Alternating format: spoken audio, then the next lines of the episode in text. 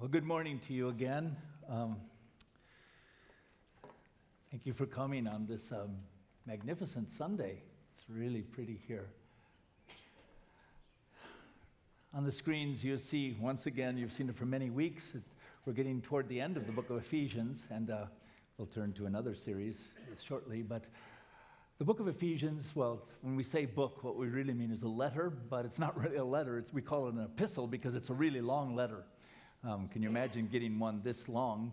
It was given by the Apostle Paul to a church, the church of Ephesus, and probably that church was meant was designed to share it with a lot of other churches. What they would have done is they would have someone would have stood in front of the people and read read it, probably several times over. It was an oral culture. They would not have had copies of it because probably many people or most people could not read.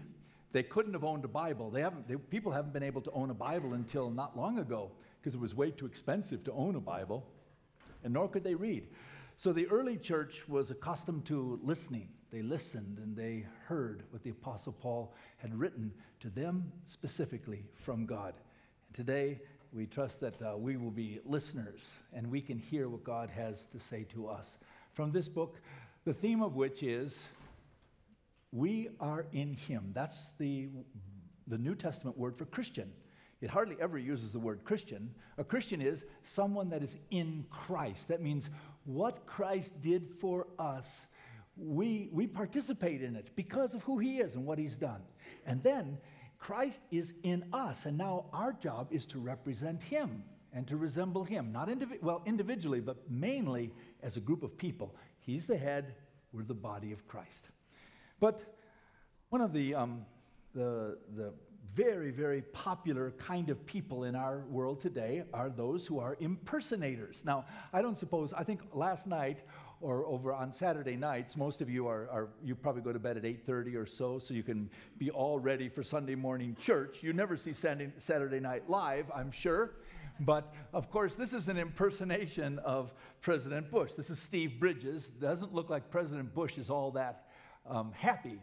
Um, but that's a pretty good impersonation. This is Reggie Brown. He's, uh, that's not President Obama, that's an impersonator impersonating President um, Obama. And here's Alec Baldwin. I don't know who he's impersonating, but I think he's impersonating a president of some kind there. They are. That's President Trump. Um, we love to see impersonators. Uh, they can exaggerate various features of someone's life and really make it pretty funny. Well, that's what each of these impersonators are doing. But actually, imitation is something we do an awful lot. You've probably heard the phrase imitation is the sincerest form of flattery. When someone ir- imitates you, we're kind of happy, provided what they imitate is good. Sometimes what they imitate is bad. Child yells at the child, and the child yells back, and the child learns to do this, which is not good imitation. This is a little bit better. Probably many, maybe almost all of us in this room who are adults, we've had a child sit on our lap and steer the car as we teach them how to drive. Or um, mom doing her exercises, here's the baby uh, trying to um, imitate mama. I think this is my favorite picture of all. Look at the little boy. there he is uh, with his hands behind his back, just like these two men as they walk, and this little one like that. Um, James Baldwin wrote this Children have never been very good at listening to their elders, but they have never failed to imitate them. Um, as you know, people don't often do what we tell them to do, but they very often will do what we, they see us doing. That's why, as a parent, one of the most important things you can do is watch how you live. It's one thing to say to your children, don't use bad language if you use bad language, because they're not going to follow what you say, they will follow what you do. Imitation is something that we do a lot. Um, I don't know if you're familiar with this book. it's called The Imitation of Christ. It was written in the 1400s. And next to the Bible, this is the most translated book in the world. The Bible is number one, this is number two. Um, it has been translated into more languages than any other book.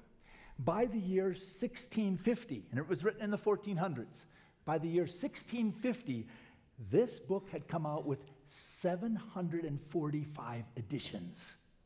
That's how popular it was. This is one of the most popular books in the history of the world called The Imitation of Christ, one of the great classic books. Now, today we're going to talk about imitation. What we tend to do as people is uh, we tend to imitate our culture. The church imitates our culture in remarkably bad ways. But we're not called to imitate our culture, we're called to imitate God. That's our calling. And today, that's what we're going to look at. So if you have a Bible, our text of Scripture is Ephesians chapter 5. We're going to be looking at verses 1 to 21, and our theme is Be imitators of God. It's, this passage of Scripture is a preacher's delight because the first verse tells us what the theme is, and if you miss it, it's impossible to miss it. And then it's going to tell us three characteristics of God that we are supposed to Im- imitate. And the ones we're supposed to imitate are attributes of God. The first one, God is love. And so we're to, supposed to be people who imitate God's love. Second one is God is light. That's, that's who He is. He cannot stop being light. He is light. He not only created light, He is light. That's His essence. And so we're called to be people who walk in the light. And thirdly, God is wise. It's not something he takes on to himself. That's his essence. He cannot be anything other than wise. And we're called to be people who walk in wisdom. You'll see these three very, very simply as we go through this text of Scripture. Here's the first verse. Here's the theme Be imitators of God. Like I said before, it is our tendency to imitate other people. We imitate our parents. We imitate our peers. We imitate massively in this society entertainers, sports figures, public figures of all kinds. We imitate the norms of our culture. I don't know if you know, but one of the most damning things about Christians in America today is the extent to which our morality mirrors that of the culture. There's not a statistical way that Christians in America are different than the non Christians in our society today. Check out the polls. That is horrible. So, what are we doing? We, as Christians in America, are imitating our culture. That's what we're doing. That is not what we're called to do. We're supposed to be imitating God, not the people of our culture who are not following God. Now, why? It says therefore. Therefore means you have to connect it with what's come before. Well, what came before? Well, this is who you are as a Christian. These are the resources God has made available to you. This is what it means to be in Christ. You are inheritors of Christ. You are the envy of, of the angels. You are the apple of God's eye. Don't you know who you are? Because of that, we need to be people who imitate our Father. Just like that little boy walking behind, imitating those two men. That's what we're supposed to do with God. Why? Because we're children. What kind of children? Dearly loved children. We're children of the Heavenly Father. So He's the one we're supposed to be imitating. So now today we're going to find out what does it look like to imitate God. The first thing it's going to see is leave, live a life of love. Now, um, I, I, I really got creative figuring out these titles. Look at that. There it is, right in the first line. And live a life of love. If we're going to be imitators of God, the first thing is we will live a life of love. What does love look like? There it is.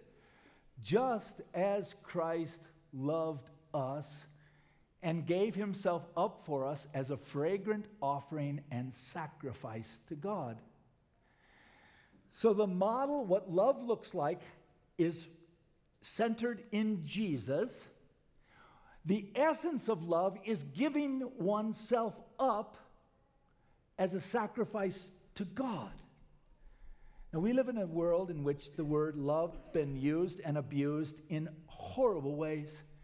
In America today, love means everything from soup to nuts, everything from ice cream to immorality to intimacy. Love is a word that means nothing anymore. Everything, you love everything. That is not what love is. And that's part of the problem with Christians is we're imitating, we're stealing the, the culture's definition of love. But that's not what love is. Love is, well, the main word that, that is the equivalent or the synonym of love is sacrifice. The main way you want to know what love looks like is the cross. When you love somebody, you choose to sacrifice for their well being. When I love somebody, that doesn't mean I give them whatever they want. That's not loving. Loving means I am willing to sacrifice so for their well-being. So it depends on what's their well-being. That's what Jesus did. Jesus didn't have to come to this earth. Jesus didn't have to be mistreated here. Jesus didn't have to live 30 years of his life and no one knew who he was. Jesus didn't have to die on the cross. He chose to do so. Why? He loved us. He gave his life as a sacrifice for us. That's what he did. Now, this is uh, the Apostle John, Jesus' best friend. He wrote this Whoever does not love does not know God. Why? Because God is love. Now let's stop right there. I love this last phrase, God is love, because it's, um, I'm going to play a little logical game with you for a minute here. It says God, what? What's the next word? God is love. What is the tense of is? Depends on what the meaning of is is. I heard that somewhere. Only if you're old enough do you know what that is from. Okay, what tense is the word is? Present tense, yes. It says, God is love. Is there ever a time when God was not love? No, not if it's present. God cannot stop being love because God is love. That's his character, that's his nature, that's his attribute. God is love. Now, tell me if this is a meaningful statement. Love. Is that a meaningful statement? Okay, if I say to you, love, what does that mean? That's right, means absolutely nothing. Love means nothing. Love demands what? You can't just say, love. What must you do with that to make it meaningful? It requires an object. You don't love in the abstract. Love requires an object. I love that thing. I love that person. Love demands an object. Now, it says here God is love. That means God has always been love. God eternally is love. Who did he love? Before he made all of the planets 10 trillion trillion years ago? Who did God love before he made us as human beings? Who did God love before he made the angels? Who did he love? Because love has no meaning if there is not an object. Who, if God is love, who did he love before he created anything? You know what's required logically? The Trinity. God the Father eternally loved God the Son. God the Son eternally loved God the Holy Spirit. The Holy Spirit eternally loved God the Father and God the Son. It's almost like the fact that God is love logically demands the Trinity. Otherwise, love is meaningless in eternity past. The Bible says God is love. And the model of love is the Trinity perfect love for one another. This is what John also says in his uh, epistle. We love because he first loved us. We don't just love in the abstract. We don't love just deep, dig deep down and pull ourselves up by our bootstraps and love. We love because we have tasted love, the love of God. Why do we forgive? God doesn't say, oh, just forgive people. He says, no, no, no. You forgive because you have been forgiven by God. We know what it's like to have sinned, even grievously, and the God of the universe has forgiven our sins. Jesus paid for our sins. We forgive because we know what it is to be forgiven. You don't offer some a forgiveness to somebody else that you have not received from God. There's no offense that someone has done against us that is not that is greater than the offenses we've committed against God. That's why we forgive. We should be the world's experts, and I think we are, in forgiveness because we know what it's like to have been forgiven, all of our sin, by God. Now, the problem with love is it's pretty much meaningless in our society. I love ice cream. I, I love rodeos. I love Sheridan.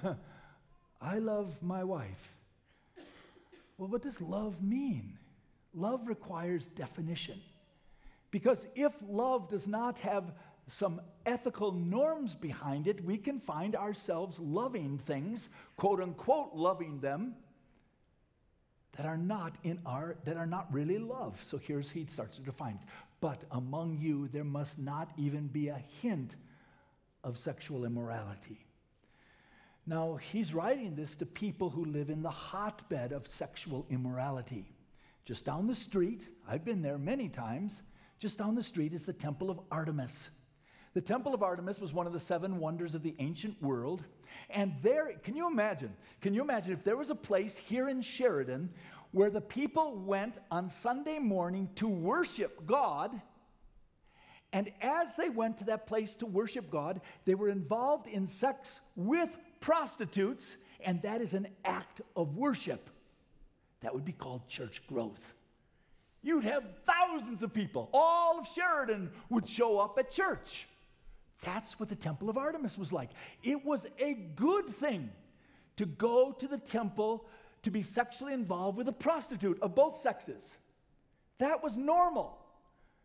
Now, of course, that's going to seep into the church. This is what these people are used to. This is what the society. And remember, this is an act of worship. Can you imagine what that would do to a society?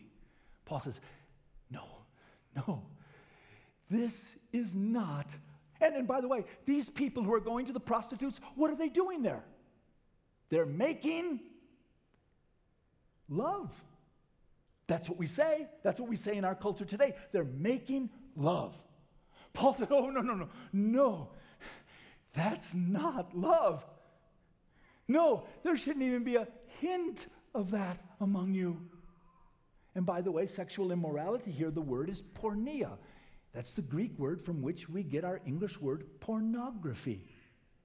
It means any kind of sexual immorality is contained in this term, or any kind of impurity or greed. Why?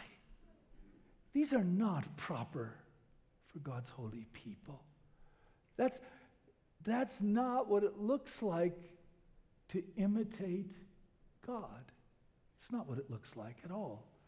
We don't, we don't do that. He goes on. Oh, by the way, this is Demosthenes. Um, Demosthenes was a, a, a Greek statesman and orator. Here's what he said Mistresses, we keep for the sake of pleasure. I mean, this is open. I mean, remember, this is the, the norm of the culture. It's like America, or worse concubines for the daily care of our persons.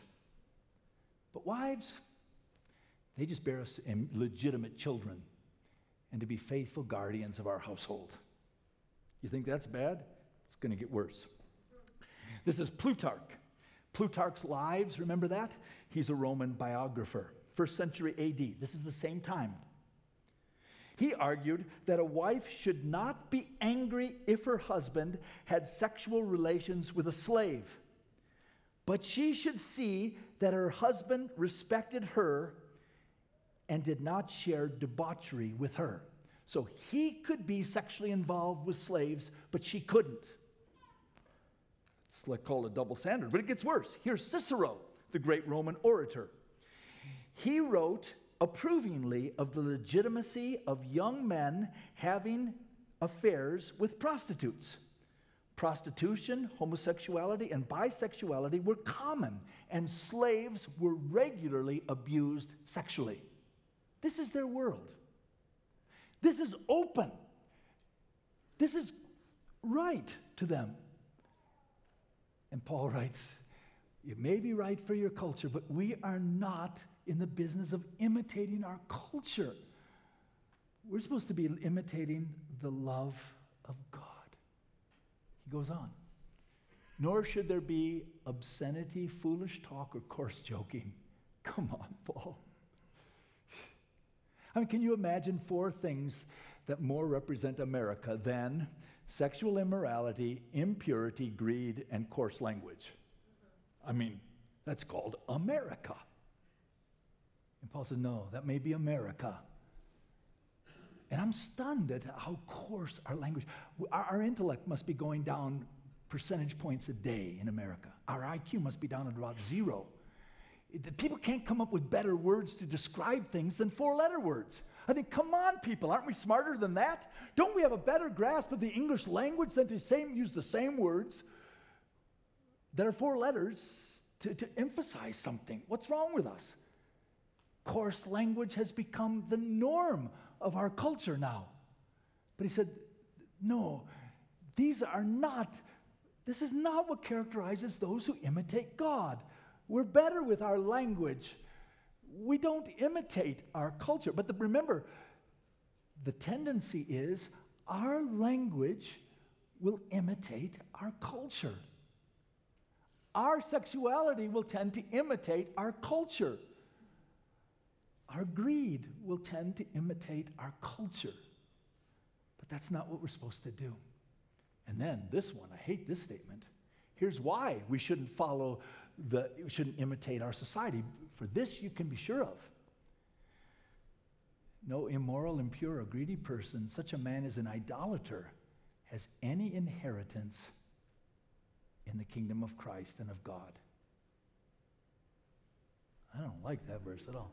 Now, um, is there anyone here today that's immoral? Um, let's allow all, all of the immoral people raise our hands. Uh oh, I've got mine up. How about impure? Uh, any, no, if you, all you wonderful people don't need to, but impure people, come on, raise your hand with me. All you impure. How about greedy? No American has ever been greedy, so that one, uh, we can keep our hands in our pockets on that one. Are you sure? Materialism is the norm of our society. Okay, no inheritance. We're done. That's pretty sad. Who, who gets to go to heaven, by the way? Well, last I knew, there's only one kind of person that gets to go to heaven someone who's perfect. It's the only person that gets to go to heaven. Uh, Did you qualify? I certainly don't. I'm so far from that, it's unbelievable. I don't qualify. But if I'm not mistaken, if you're 99% perfect, you'd ruin heaven. The only way heaven can ever work is if the people who are there are perfect. How are you going to get there? Because the truth is, we are immoral, impure, greedy people who have coarse mouths. That's who we are by nature. And by imitation, that's who we are. But God says those kind of people have no inheritance in the kingdom of Christ and of God. Only perfect people get to go to heaven. So, how are we going to get there? That's the genius of the cross. Our righteousness comes not from ourselves, it comes from Jesus.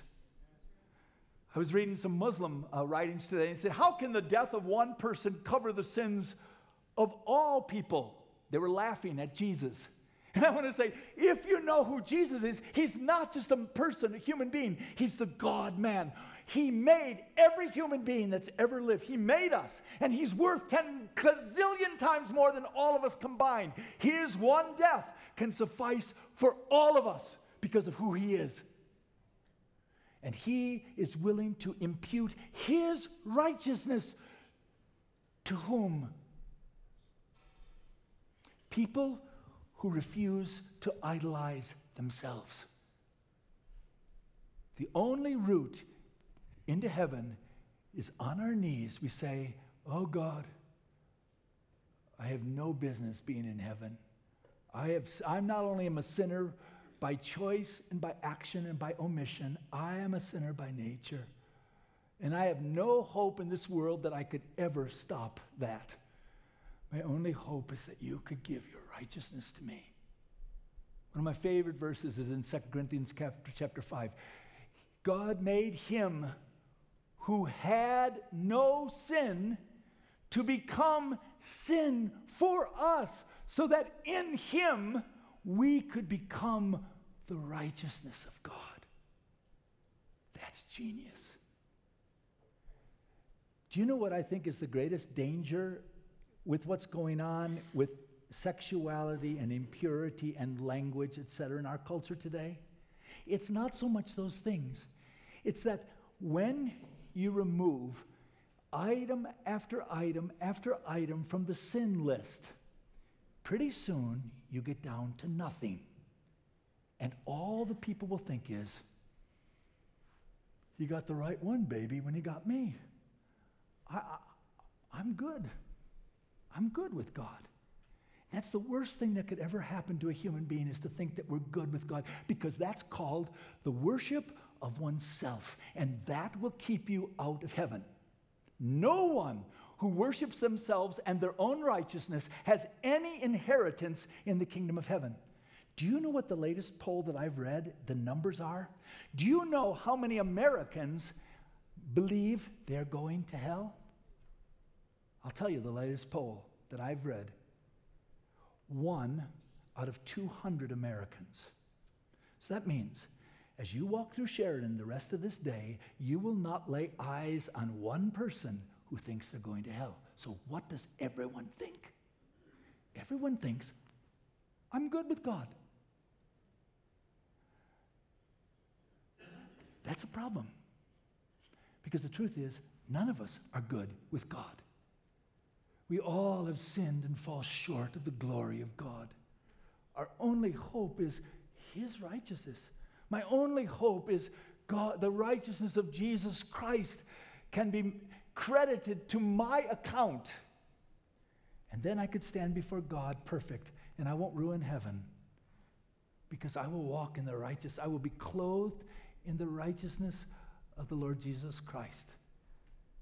We're people who are to imitate God. Don't let anyone deceive you with empty words. Because of such things, God's wrath comes on those who are disobedient.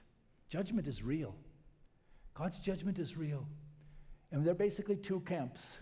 There's the camp of idolatry, where basically you worship yourself and your own righteousness, or the camp where you're clothed in the righteousness of Jesus Christ. Those are the only two options. One, well, both of them are going to get God's, ju- God's wrath. Both camps will experience the full weight of God's wrath. This one, you'll have to take it yourself. This one, it was taken when Jesus Christ bore the wrath of God on the cross of Calvary. He took the wrath of God for us. I want to be in that camp. I hope you do too. I want the righteousness of Jesus Christ to clothe me not my own righteousness, because it's pretty paltry, I can assure you.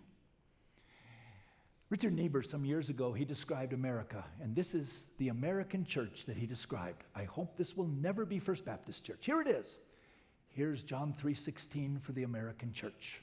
A God without wrath brought men without sin into a kingdom without judgment through the ministrations of a Christ without a cross. There it is.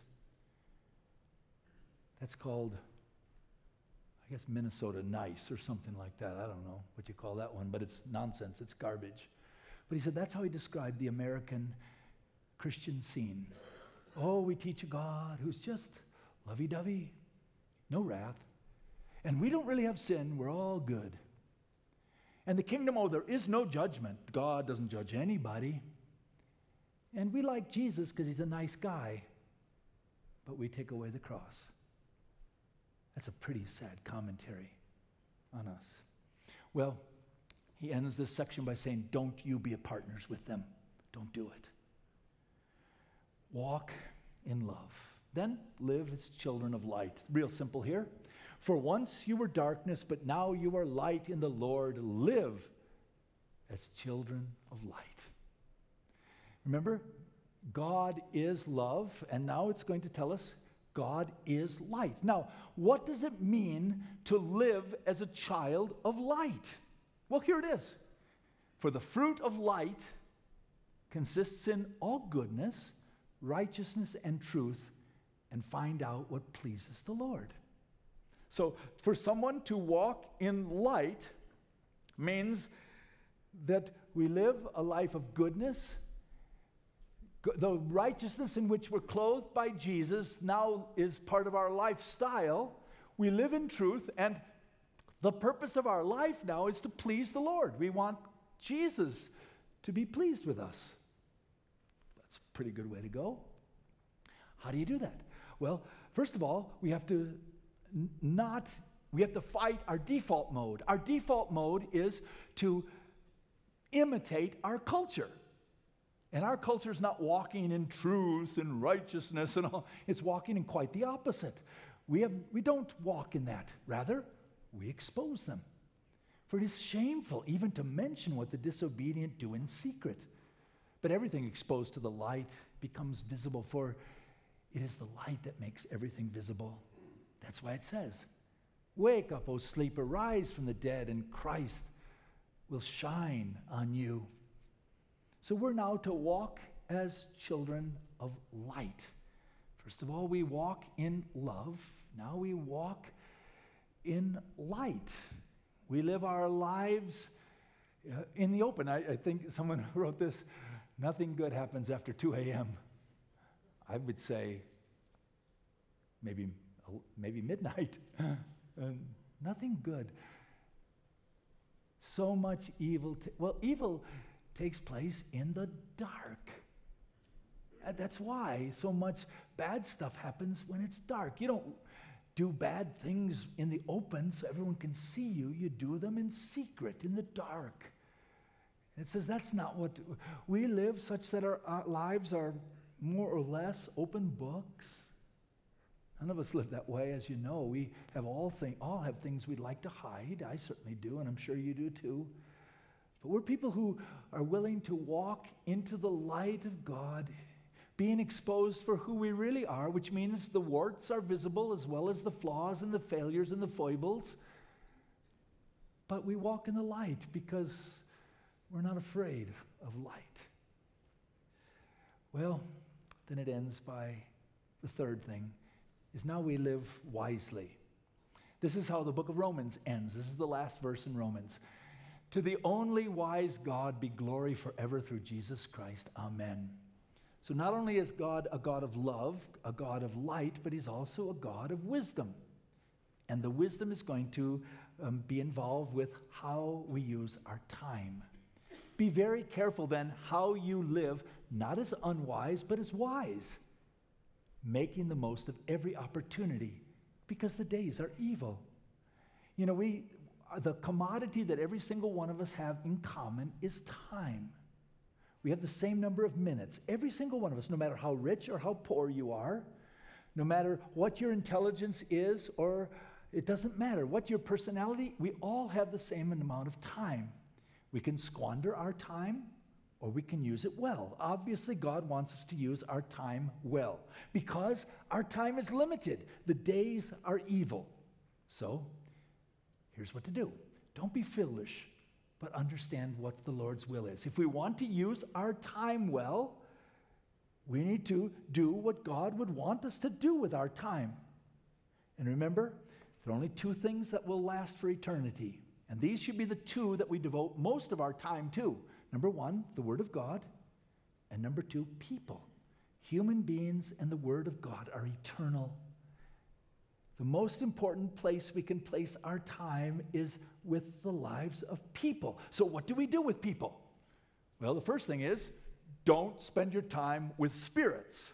Instead, be filled with the Spirit, the Holy Spirit. Here's two contrasts.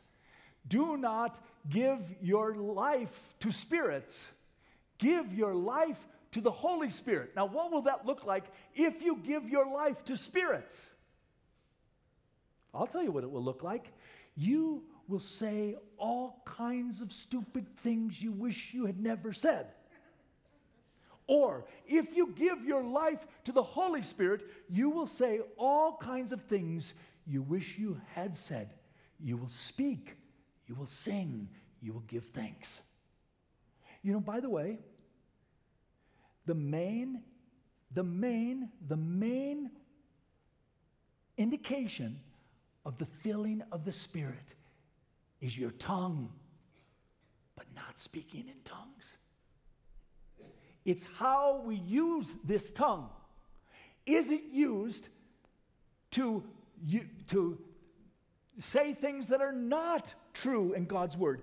Is it used to gripe or to express our gratitude to God? Is it used to express the joy of our heart or the evil that's inside of us? It is out of the abundance of the heart that the mouth will speak. The main impact of the Holy Spirit's filling in a person's life is how we use our tongue. And I don't mean speaking in tongues, I mean how we use our tongue to worship God and to build up other people and to express the gratitude of our heart.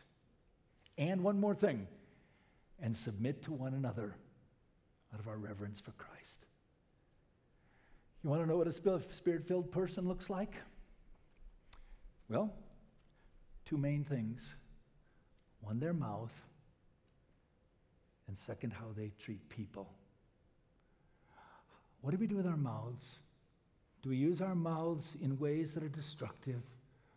Or do we use our mouths in ways that are observable means of lifting people up to follow God and Jesus? And do we use our lives to submit to other people so that we can build them up in Christ? That's how you know that we're filled with the Spirit. And so, three very simple things, but incredibly difficult to, um, to carry out. Live a life of love. We want to imitate God. We have to be people whose lives are characterized by love, but a particular kind of love the kind of love that Christ demonstrated. That's the kind that we need. What does that love look like? He gave himself up for us. We give ourselves up for other people because we live lives of love. First Baptist Church and the other precious churches in this town should be the main crucibles in which you see people giving their lives for the benefit of others. We should model that in this community because we lead lives of love, because we imitate God.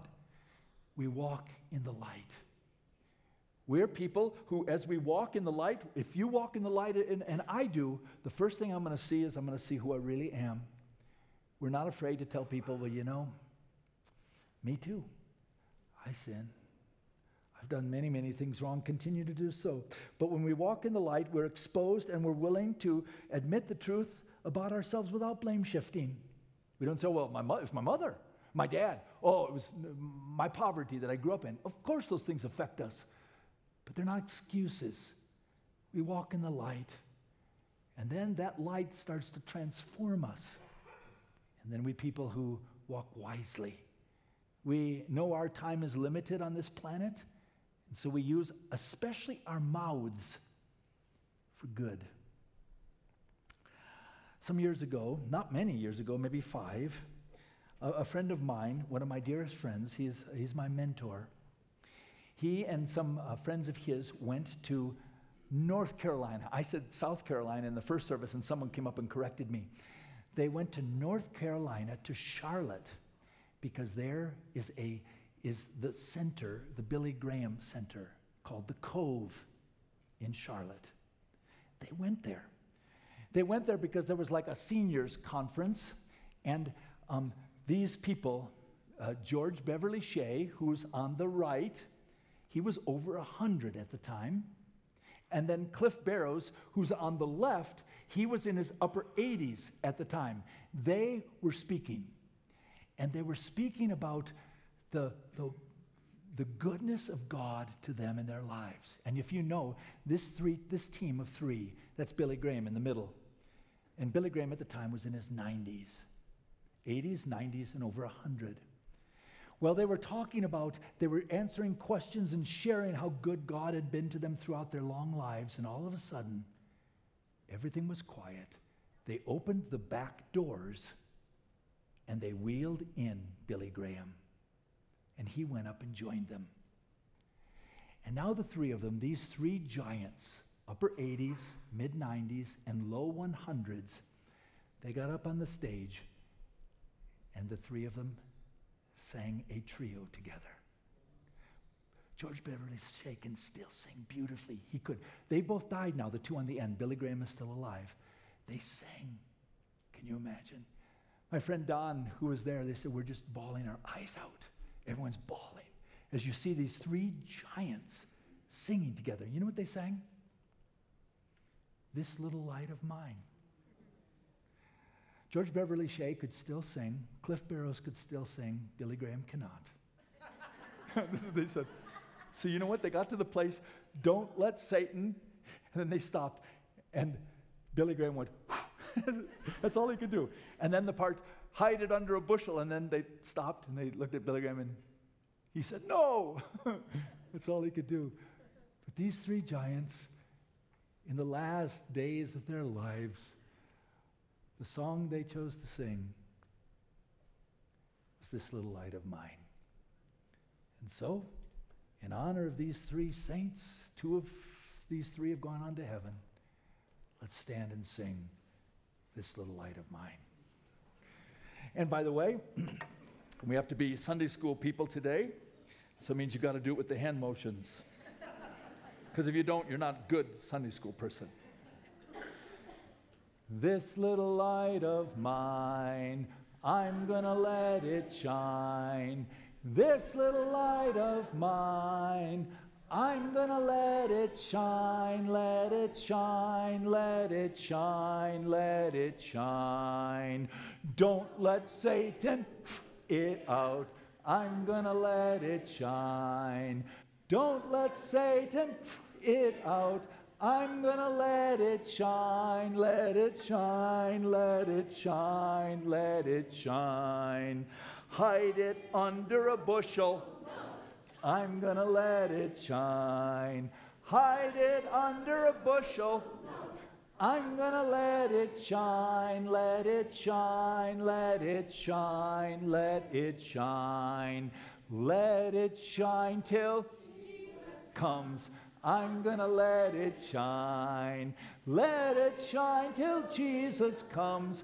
I'm gonna let it shine, let it shine, let it shine, let it shine. You just said it. You just sang it. Now we get to do it. We are God's children. We're called to imitate Him. And as such, we live a life of love. Because God is love. Because we're God's children and God is a God of light, we walk in the light. We will be exposed, that will hurt. But we choose to walk in the light. And because we're God's children, we walk wisely because God is wise. He's the only wise God. And we use our time wisely. And so may God now enable you as you leave this place to let your light shine as one who loves, one who lives in the light, and one who lives wisely. God bless you.